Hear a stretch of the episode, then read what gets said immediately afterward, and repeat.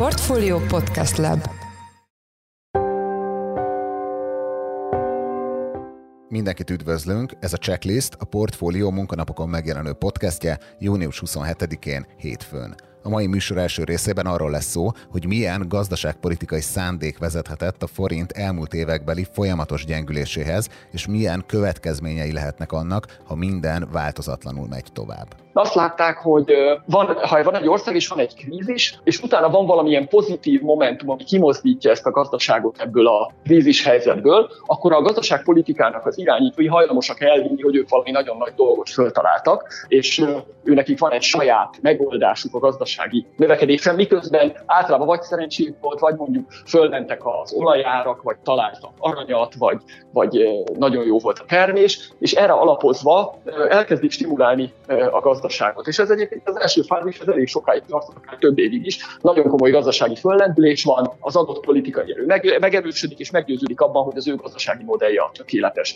Egy idő után azonban kiderül, hogy valójában nem volt hatékonyság növekedés az országban, mert erre nem fordítottak pénzt, infrastruktúrára, oktatásra, tehát olyan dolgokra, ami, ami segített volna hosszú távú növekedés, és kezd kifulladni a gazdaságnak a növekedése, ez a második fázis, és ilyenkor elkezdik fiskális és monetáris eszközökkel, alacsony kamatokkal, olcsó hitelekkel, állami költekezéssel föntartani a növekedést. Azért kell föntartani a növekedést, mert az adott politikai erő megbukna. És hogyha ezt a második fázist elég sokáig csinálják, akkor sajnos belépünk a harmadik fázisba, egyre több és több stimulust kell adni a gazdaságnak.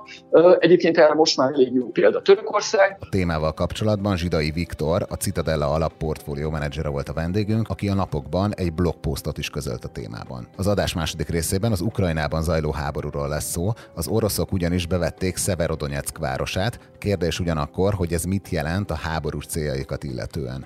A hadihelyzettel kapcsolatban Huszák Dániel, a Portfolio Globál rovatának vezető elemzője volt a Checklist vendége. Végül pedig mai adásunkban foglalkozunk még a Brain Barral is, az ősszel megrendezésre kerülő fesztivál ugyanis bejelentette első előadóit. Lapunk a Brain Bar média partnere. Én Forrás Dávid vagyok, a Portfolio Podcast Lab szerkesztője, ez pedig a Checklist június huszonhetedikén. Valószínűleg az utolsó pillanatban vagyunk, amikor még meg lehet menteni a forint hitelességét, ennek híján az euró be fogja vezetni önmagát, írta múlt heti blogbejegyzésében Zsiday Viktor, a Citadella Alap portfólió menedzsere, aki itt van velünk telefonon. Szia Viktor, üdvözöllek a Checklistben. Szia, én is üdvözlöm a hallgatókat is. Első kérdésem, hogy mi vezetett a forint elmúlt évekbeli folyamatos romlásához? Ugye az önálló monetáris politika hívei azt szokták hangsúlyozni, hogy recesszió tompító hatása tud lenni a saját fizetőeszköz rontásának, de hát az elmúlt években ilyen helyzetről nyilván nem volt szó. Miért gyengült folyamatosan mégis a forint? Az a mondás, vagy az, a, az az elmélet van a saját devizánk megtartása mellett, hogy amikor recesszió van, akkor le tudjuk gyengíteni a devizát, hogy valamilyen krízis van, vagy probléma van, és utána meg szépen vissza tudjuk erősíteni. Na most Magyarországon ugye ez a visszaerősítési fázis egyrészt soha nem történt meg, az elmúlt tíz évben mondjuk, másrészt nem is volt igazándiból válság, hanem egy nagyon komoly fellendülés volt egészen kétezer-húszig, tehát semmi szükség nem volt a forintnak a gyengítésére. Az egész mögött nyilvánvalóan szándékosságát, tehát egy ilyen helyzetben, ráadásul Magyarországnak folyófizetési mérleg többlete volt, áramlottak be az Európai Uniós pénzek, tehát igazándiból semmilyen erőfeszítés nem okozott volna a jegybanknak és a, a gazdaságpolitika irányítóinak stabilizálni a forint árfolyamát. Az a meggyőződés állt a forint folyamatos gyengítése, és folyamatos és szándékos gyengítése mögött, ezt mindenképpen ki kell hangsúlyozni, hogy ezzel exportpiacokat nyerünk, és támogatjuk a, az exportőreinket. Ezzel csak az a baj, hogy ugye ez a hatás azért ideiglenesen ez föl tud merülni pár hónapig, fél évig, egy évig, de a folyamatos gyengítés hatására. Én azt írtam a bejegyzésemben, hogy egy kicsit olyan ez a devizagyengítés, mint egy drog, ugye hozzászokik a gazdaság, elsőre használ, másodikra még egy kicsit használ, aztán már tizedjére már nem annyira. Úgyhogy én azt gondolom, hogy ez egy téves elmélet, egy rossz közgazdasági nézet áll mögött, a forint gyengítése mögött. Azt gondoljuk, hogy a folyamatos gyengítéssel mindig a magyar gazdaságot egy jobb versenyhelyzetben tudjuk tartani, de egy idő után az történik, hogy a forint gyengülése az több kárt okoz, mint hasznot. Mostani blogbejegyzésedben is hivatkozol egy hét évvel ezelőtti írásodra, amiben a gazdasági populizmus három fázisát írtad le. Mik ezek a fázisok, miért gondolod, hogy ez a modell illik a hazai gazdaságpolitikára, és, és hol tarthatunk most? Igen, ezt nem én találtam ki, ezt Dornbusch és Edwards írta le, elsősorban latin-amerikai országoknak a gazdaságpolitikai tapasztalataira. Itt a gazdasági populizmusnak a makroökonomiai összefüggéseit vizsgálták meg. Ugye azt látták, nagyon röviden meg tudom összefoglalni, azt látták, hogy van, ha van egy ország és van egy krízis, és utána van valamilyen pozitív momentum, ami kimozdítja ezt a gazdaságot ebből a krízis helyzetből, akkor a gazdaságpolitikának az irányítói hajlamosak elvinni, hogy ők valami nagyon nagy dolgot föltaláltak, és őnekik van egy saját megoldásuk a gazdasági növekedésre, miközben általában vagy szerencséjük volt, vagy mondjuk fölmentek az olajárak, vagy találtak aranyat, vagy, vagy nagyon jó volt a termés, és erre alapozva elkezdik stimulálni a gazdaságot. És ez egyébként az első fázis, ez elég sokáig tartott, akár több évig is. Nagyon komoly gazdasági föllendülés van, az adott politikai erő meg, megerősödik, és meggyőződik abban, hogy az ő gazdasági modellje tökéletes. Egy idő után azonban kiderül, hogy valójában nem volt hatékonyság növekedés az országban, mert erre nem fordítottak pénzt, infrastruktúrára, oktatásra, tehát olyan dolgokra, ami, ami segített volna hosszú távú növekedést, és kezd kifulladni a gazdaságnak a növekedése, ez a második fázis, és ilyenkor elkezdik fiskális és monetáris eszközökkel, alacsony kamatokkal, olcsó hitelekkel, állami költekezéssel föntartani a növekedést. Azért kell föntartani a növekedést, mert az adott politikai erő megbukna. És hogyha ezt a második fázist elég sokáig csinálják, akkor sajnos belépünk a harmadik fázisba, egyre több és több stimulust kell adni a gazdaságnak. Egyébként erre most már elég jó példa Törökország, az infláció elszabadul, ott ugye hetven százalék, a deviza folyamatos összeomlásban van, be kell vezetni egy idő után devizakorlátozásokat, nem lehet bármennyi devizát átváltani, nem lehet hiteleket fölvenni, pont ma reggel volt ugye hír erről, hogy Törökországban milyen intézkedéseket vezettek be a vállalati hitelezéssel kapcsolatban, tehát egyre több korlátozást kell bevezetni, és ha elég sokáig tolják még ennek ellenére is a folyamatot, akkor egy teljes bankválság és gazdasági összeomlás lesz belőle, és indulok megint előről. Úgyhogy Magyarország ebben a második fázisban van, amikor túlstimuláltuk a gazdaságot, és nagyon nagy hiba lenne, azt gondolom, hogyha belépnénk a harmadik fázisba, senkinek sem lenne jó. És elkerülhető-e még ez a fázis, vagy látsz-e egyáltalán olyan jelzéseket a gazdaságpolitikai intézkedések között, amik abba az irányba mutatnának, hogy pályamódosításra készül a magyar gazdaság? Elkerülhető, tehát én azt gondolom, hogy mindenképpen elkerülhető lenne. Én azt látom, hogy az a probléma, hogy a forint folyamatos leértékelésével a minden gazdasági szereplésében benne van a lakosság, a vállalatok, mindenki egyre jobban meggyőződik, hogy a forintnak az útja egyértelmű, csak gyengülni fog. Nem érdemes ebből a, ezzel a pénzzel számolni, ez egy játékpénzé válik. Használjunk eurót, euróban számoljunk, euróba adjuk meg a fizetéseket, az ingatlanárakat, és ez azt jelenti, hogy ez a folyamat kellően sokáig zajlik, és ez szerintem már sajnos elkezdődött, hogy egy idő után ugye a forint nem lesz egy olyan deviza, aminek jelentős szerepe van a magyar gazdaságban, ezzel pedig az em en bé is elveszíti azt az eszközét, amire egyáltalán a forintot tartjuk. És azt gondolom, hogy sajnos a gazdaságpolitika irányítói még mindig hisznek ebben a gyenge forint jó összefüggésben, most arra viszont egyértelműen károssá vált ez az állandó forint gyengítési politika. Nekem meggyőződésem, hogy be kellene legalább két-három évre stabilizálni a forint árfolyamát, és ezt meg is tudná tenni a gazdaságpolitika. Azt gondolom, hogy azonnal egyesíteni kellene a em en bé betételt és az alapkamatot, amit külön választottak, és egyetlen dolgot jelzett, csak hogy nem akarnak igazándiból komolyan kamatot emelni, és deklarálni kell, hogy erős és stabil forint árfolyamra törekszik a magyar gazdaság. Sajnos ezeknek, tehát szerintem lehetne, sajnos a jelét nem annyira látom. Némi makrogazdasági kiigazítást ugye bejelentett Nagy Márton különböző intézkedéseket, nem vagyok benne biztos, hogy ez elegendő lesz. Ráadásul még mindig az é u-s pénzeknek a bejövetele, vagy be nem jövetele, vagy mikori bejövetele függ a Damoklész kardja fölött, a forint fölött. Úgyhogy azt mondom, hogy amit eddig csináltak, az kevés lesz, és mindenképpen valamilyen módosításra lenne szükség. Igen, ezzel kapcsolatban, amit már említettél, a múlt héten Orbán Balázs, a miniszterelnök politikai igazgatója azt nyilatkozta a Reutersnek, hogy Magyarország arra is felkészült, ha nincs megállapodás az é u-s forrásokról.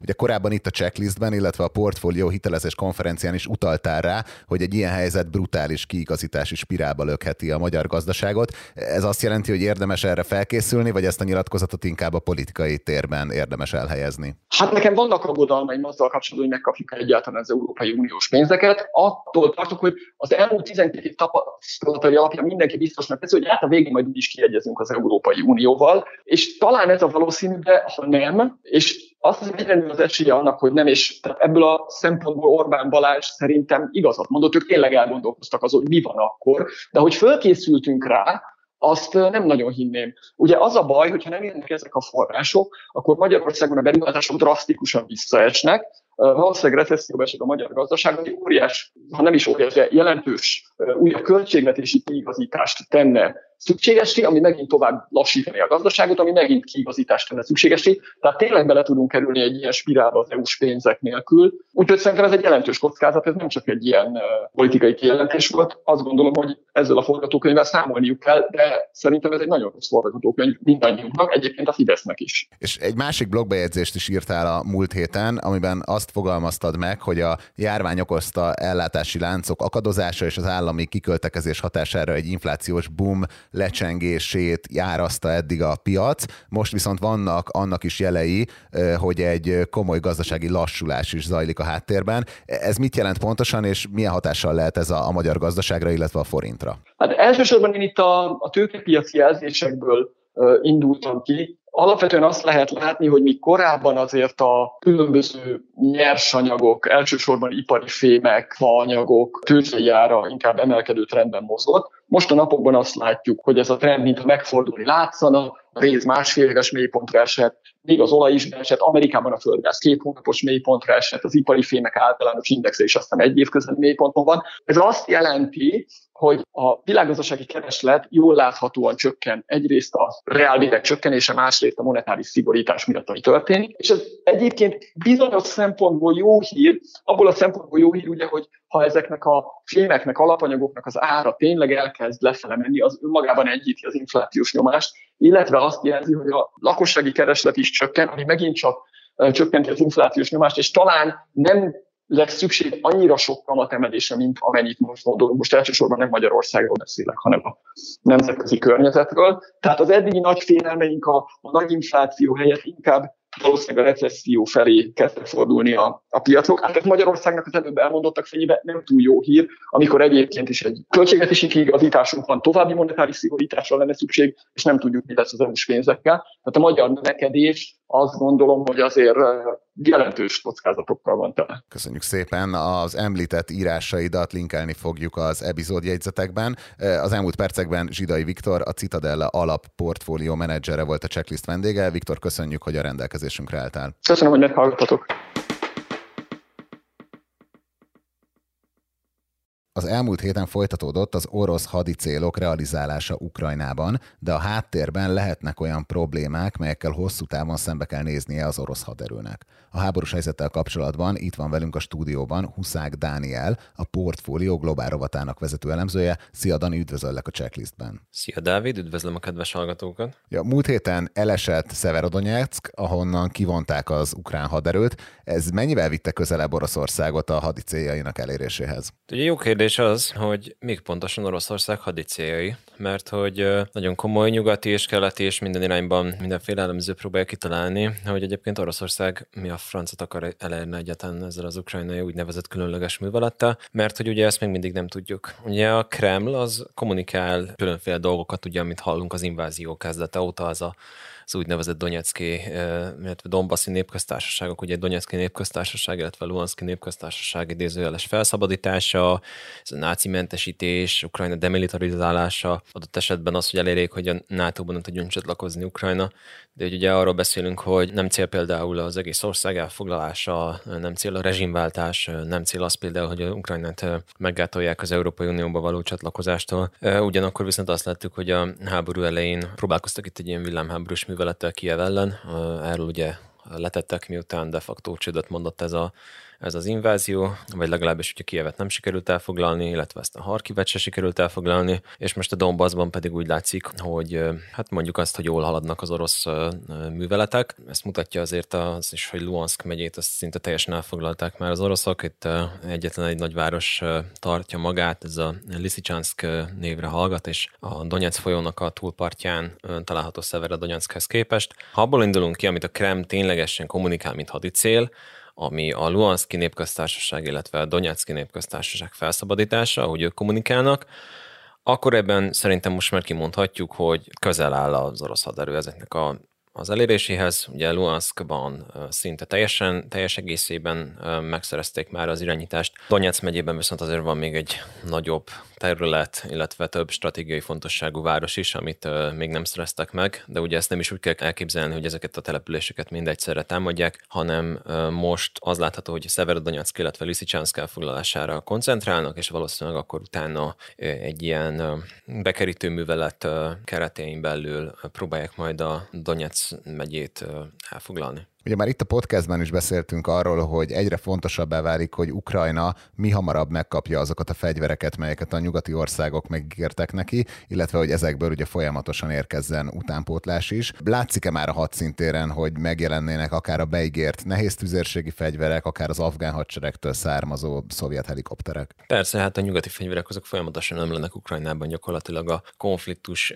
kezdete óta. Talán azért azt lehet mondani, hogy az elmúlt hetekben már tényleg nagyon komoly haditechnikai eszközök érkeztek az országba, nagyon komoly nehéz fegyverek is, és az, az látható, hogy ezért így ezeknek a fegyverrendszereknek a, a technikai színvonala is folyamatosan kezd növekedni. Tehát azért most ugye érte egy olyan vád a nyugati országokat a konfliktus elején, hogy itt csak leselejtezésre váró régi technikát, meg könnyű fegyvereket küldenek az ukránoknak, és igazából nem is küldik azokat az eszközöket, amire ugye tényleg szükségük van, mert félnek attól, hogy a technológia az orosz kézre kerül. Most már azért ez nem annyira látszik. Tehát például tüzérségi eszközök terén azt lehet mondani, hogy, hogy a technológiai színvonala ezeknek az eszközöknek, ami, ami Ukrajnába ment, az már igencsak komoly. Talán eddig a leglátványosabb performance-t azt a francia César önjáró tüzérségi eszközök nyújtották, amit a franciák ezek konkrétan a legmodernebb számítógépes tűzvezetési rendszerekkel együtt szállítottak le az ukránoknak. Dicsekszenek is azzal, hogy milyen pontos találatokat adnak le ezek az eszközökkel.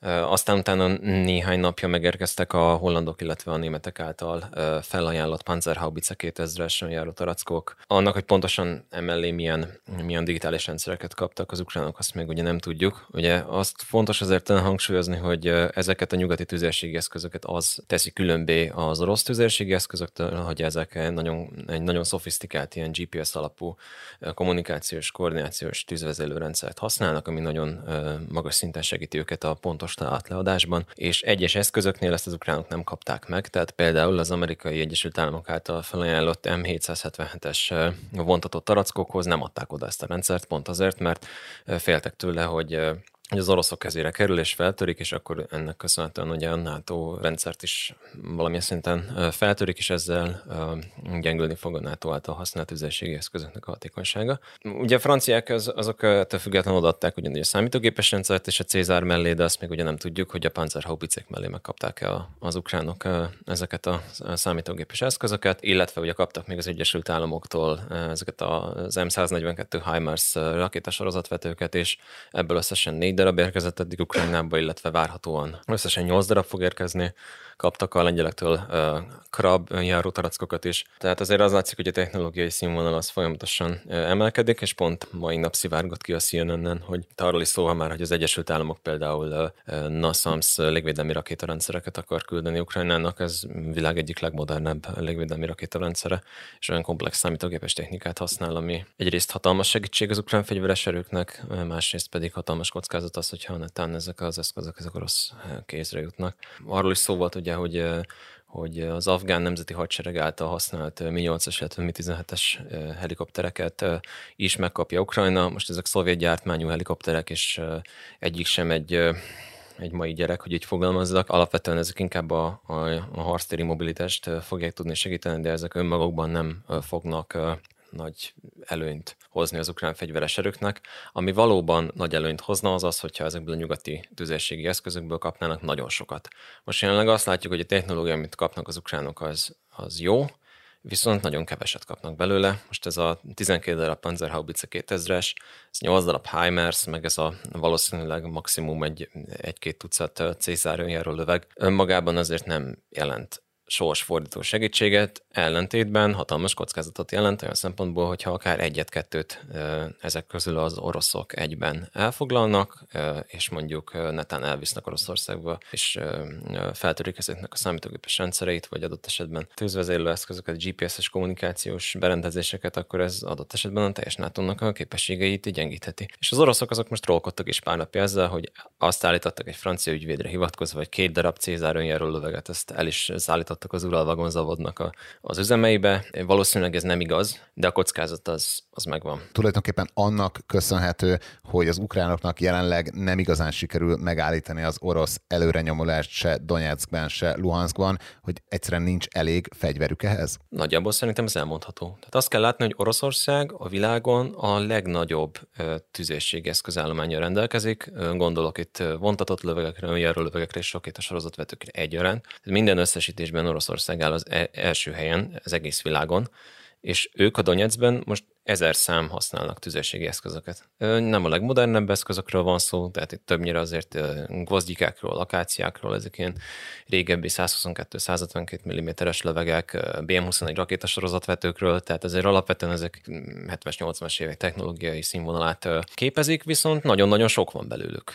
És ugye ezen is alapszik az új orosz taktika, hogy oda visznek több száz vagy neten több ezer löveget a, a műveleti területre, és addig bombázzák a a kijelölt célterületet, amíg gyakorlatilag az ukrán fegyveres erők azok teljesen föl nem őrlődnek, csupán akár a folyamatos tüzérségi tűznek a, az állandó nyomása miatt. Volt is a napokban egy ilyen elemzés, azt hiszem, hogy az oroszok ilyen napi szinten hatvanezer darab tüzérségi lőszert használnak el a Donbassban, ami valami egészen elképesztően magas szám. Gyakorlatilag az ukrán fegyveres erőknek nyújtott nyugati segítség egy-egy tételben tartalmaz ilyen, ilyen pár ezres, nem pár tízezres tüzérségi lőszerszámot, az oroszok pedig naponta előnek rájuk ennyit.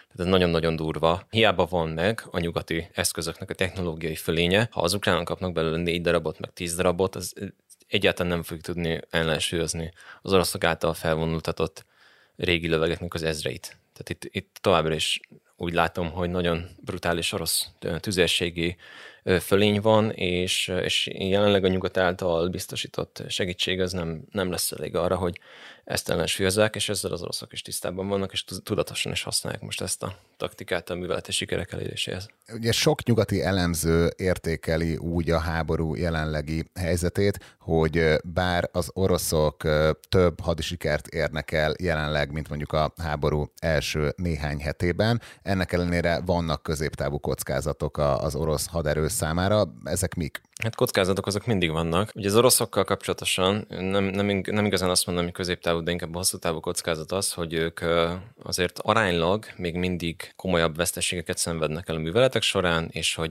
nem tudni még azt biztosan, hogy Oroszország ezeket a veszteségeket mind élő erő, mint pedig eszközállomány tekintetében mennyire lesz képes hosszú távon pótolni. Ugye a nyugati szankciók egy jelentős része az szándékosan azzal a céllal lett kihelyezve, hogy Oroszországot ellehetetlenítsék, hogy a modern harci eszközökhöz szükséges technológiákat, elsősorban csípeket, illetve más számítógépes eszközöket pótolni tudjanak. Elképzelhető ezért, hogy Oroszország nem lesz képes mondjuk hosszú távon annyi tűzvezérlőrendszert, vagy drónt, vagy repülési elektronikát előállítani, mint amit korábban képes volt. Ugyanakkor azért ezen a, ezen a piacon már Oroszországnak kétezer-tizennégy óta, ugye a Krím bekebelezése óta elég limitált mozgástere van. Ezért gyanítható, hogy itt már régóta gondolkodnak azon, hogy abban az esetben, hogyha megpróbálják az orosz gazdaságot hermetikusan leválasztani a világ technológiai piacáról, akkor ők mit fognak tudni kezdeni ezzel az egésszel, és látható volt az is, hogy Kínával együttműködve azért törekedtek arra, hogy a saját képességeket alakítsanak ki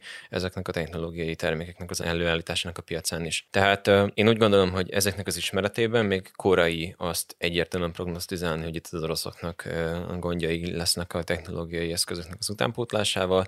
Nyilván ez egy lehetséges forgatókönyv, de közel sem jelenthető ez ki biztosan, mert hogyha a Kína itt szép csendben elkezd mondjuk egy, együttműködni oroszokkal, csípgyártás, meg repülés elektronika, meg rakétatechnológia, meg más ilyen, ilyen területeken, akkor megvan annak a reálisan az eshetősége, hogy, hogy itt igazából nem lesz komolyabb visszaesés a technikai eszközök terén. Meg ugye az fontos, hogy azért az orosz harctéri technológia teljesen más konstrukciós elvek mentén gyártják például a harckocsikat, mint a nyugati országok.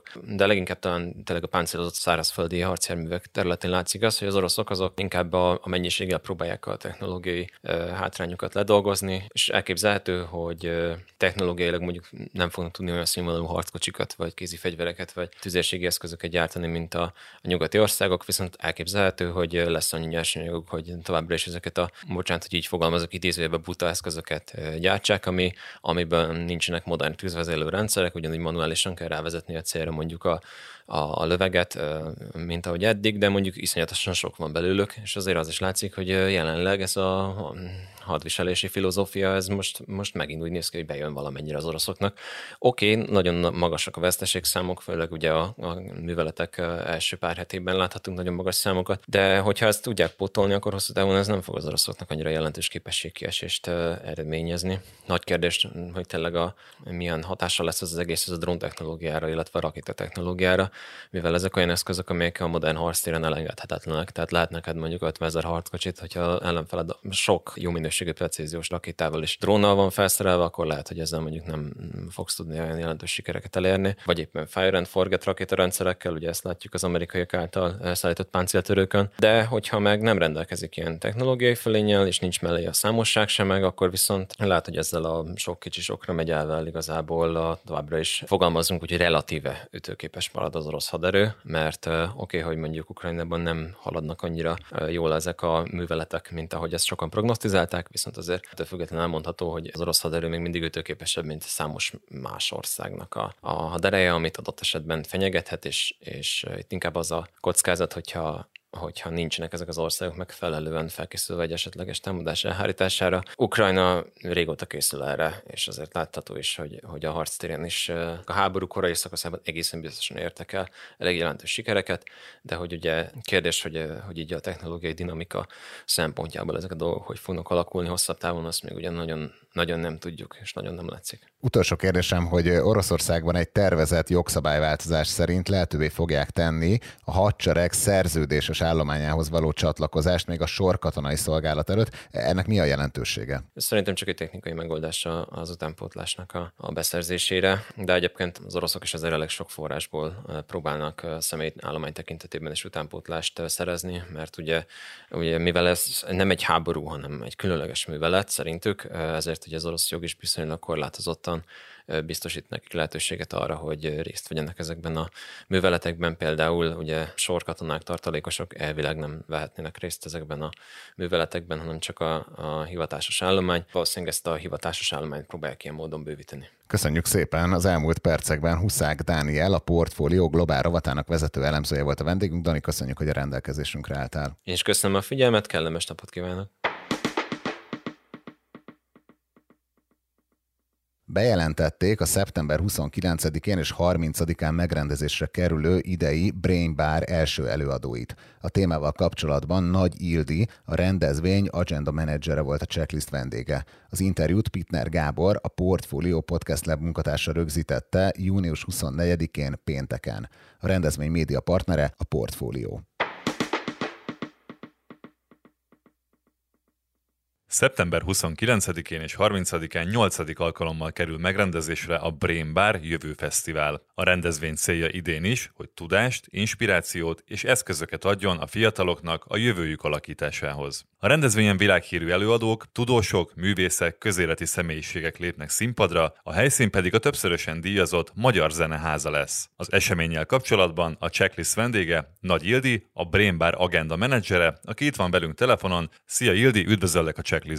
Hello, én is üdvözöllek, és köszönöm szépen a lehetőséget és a meghívást. Mi a Brain Bar célja, filozófiája, és mit kell tudni a csapatról, ami a Brain Bar mögött áll? Ez egy érdekes dolog, hogy mi a célja és filozófiája. A célról már kicsit így említettél a hallgatóknak egy-két dolgot, akiket ezúton is üdvözlök. A cél az valóban az, hogy tulajdonképpen jövőképességet adjunk, tehát mi a jövőre szeretnénk felkészíteni azokat, akik találkoznak a mi tartalmainkkal, amiben az az érdekes, hogy ennek csak egy része a fesztivál, de valóban ez tulajdonképpen az évünknek a fénypontja, hogyha szabad így fogalmazni.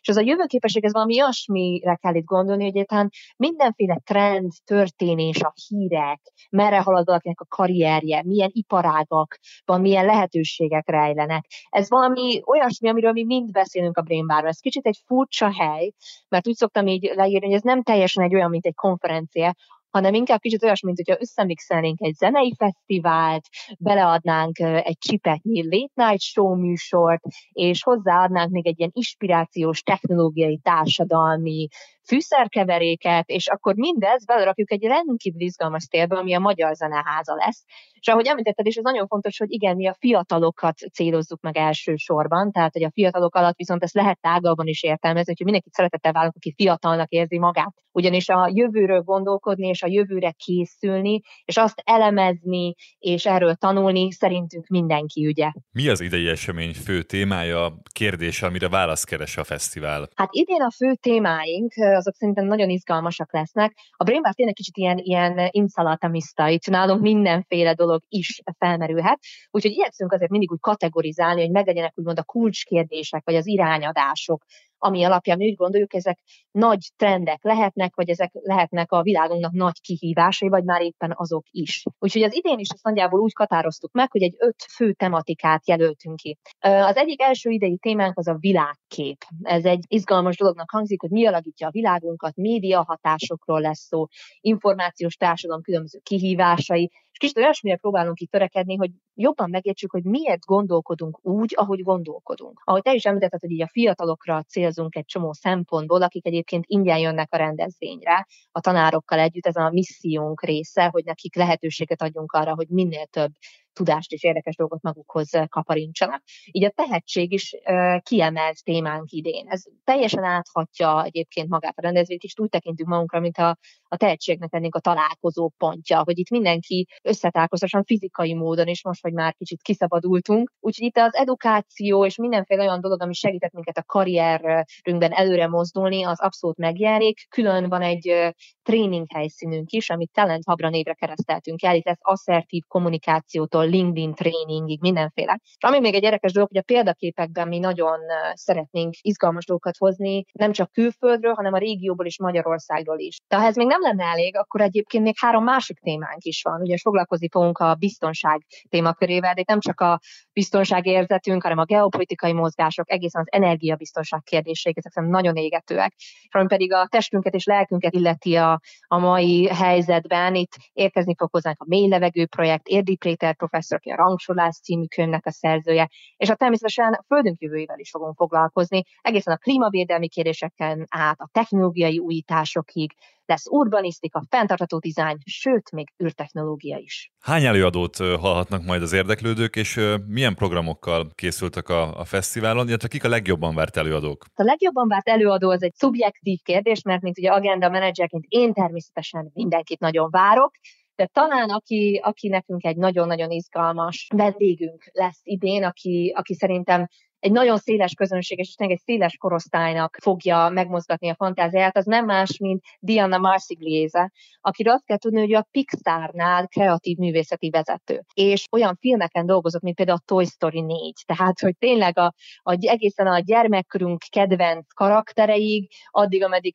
most tudod, hogyha befizeted mondjuk magadat egy olyan mozifilmre, amire azt mondod, hogy hát, át csak az unokahúgom miatt megyek el, de igazából téged is érdekel. Tehát ő a kreatív iparról fog beszélni, nagyon izgalmas storytelling történetek jönnek, és ott valami igazán emberi dolog is meg fog szerintem történni, ami a mese univerzális erejét illeti. Úgyhogy például mindenképpen egy nagyon izgalmas emberünk lesz, lesz egy nagyszabású kriptóvitánk, itt majd jön Janis Varoufakis, aki a Görögország egykori pénzügyminisztere, ő biztosan részt vesz majd ebbe a vitában, de például lesz egy ilyen különleges divat bemutatónk is, ugyanis Anouk Pipreft érkezik hozzánk, aki ilyen robot ruhákat tervez tulajdonképpen, amik egyszerre reagálnak az elménk és a testünk mozgásaira. Úgyhogy nem csak olyan attrakciókkal készülünk, ami az elménket mozgatja meg, hanem kifejezetten lesznek hát minden egyéb testrészünket is aktivizáló tevékenységek a Brain Baron. Hogyan esett a választás az idei helyszínre, a Magyar Zeneházára? A Zeneházával kapcsolatban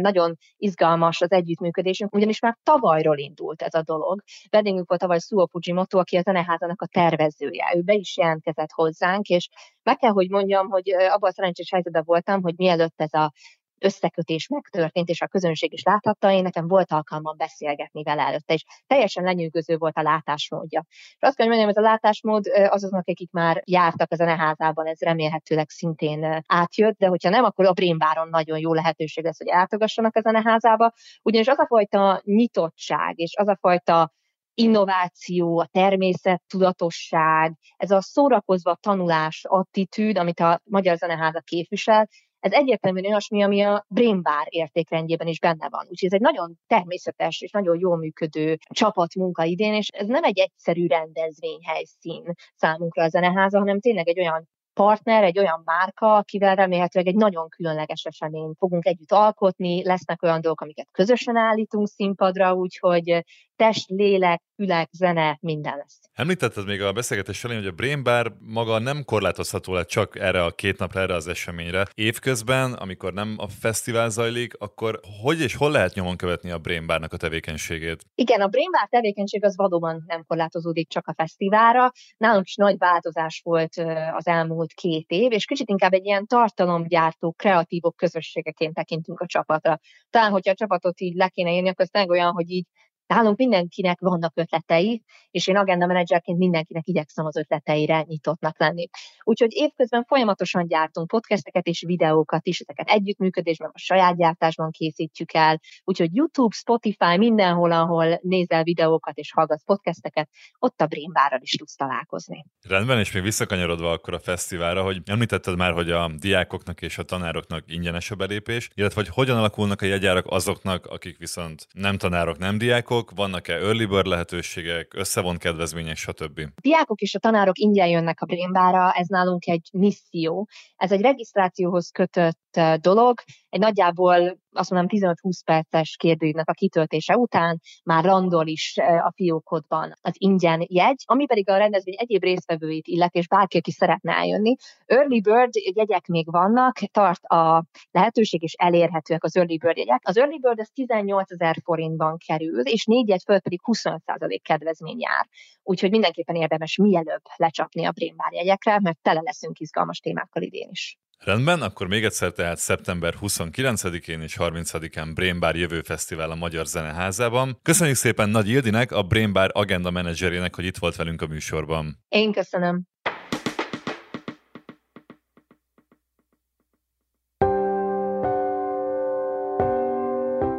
Ez volt már a Checklist, a Portfólió munkanapokon megjelenő podcastje. Ha tetszett az adás, és még nem tetted volna, iratkozz fel podcast csatornánkra valamelyik nagy podcast felületen, például a Spotify-on, a Google Podcasten vagy az Apple Podcasten. Ha segítenél nekünk abban, hogy minél több hallgatóhoz eljussunk, akkor arra kérünk, hogy értékelj minket azon a platformon, ahol követsz minket.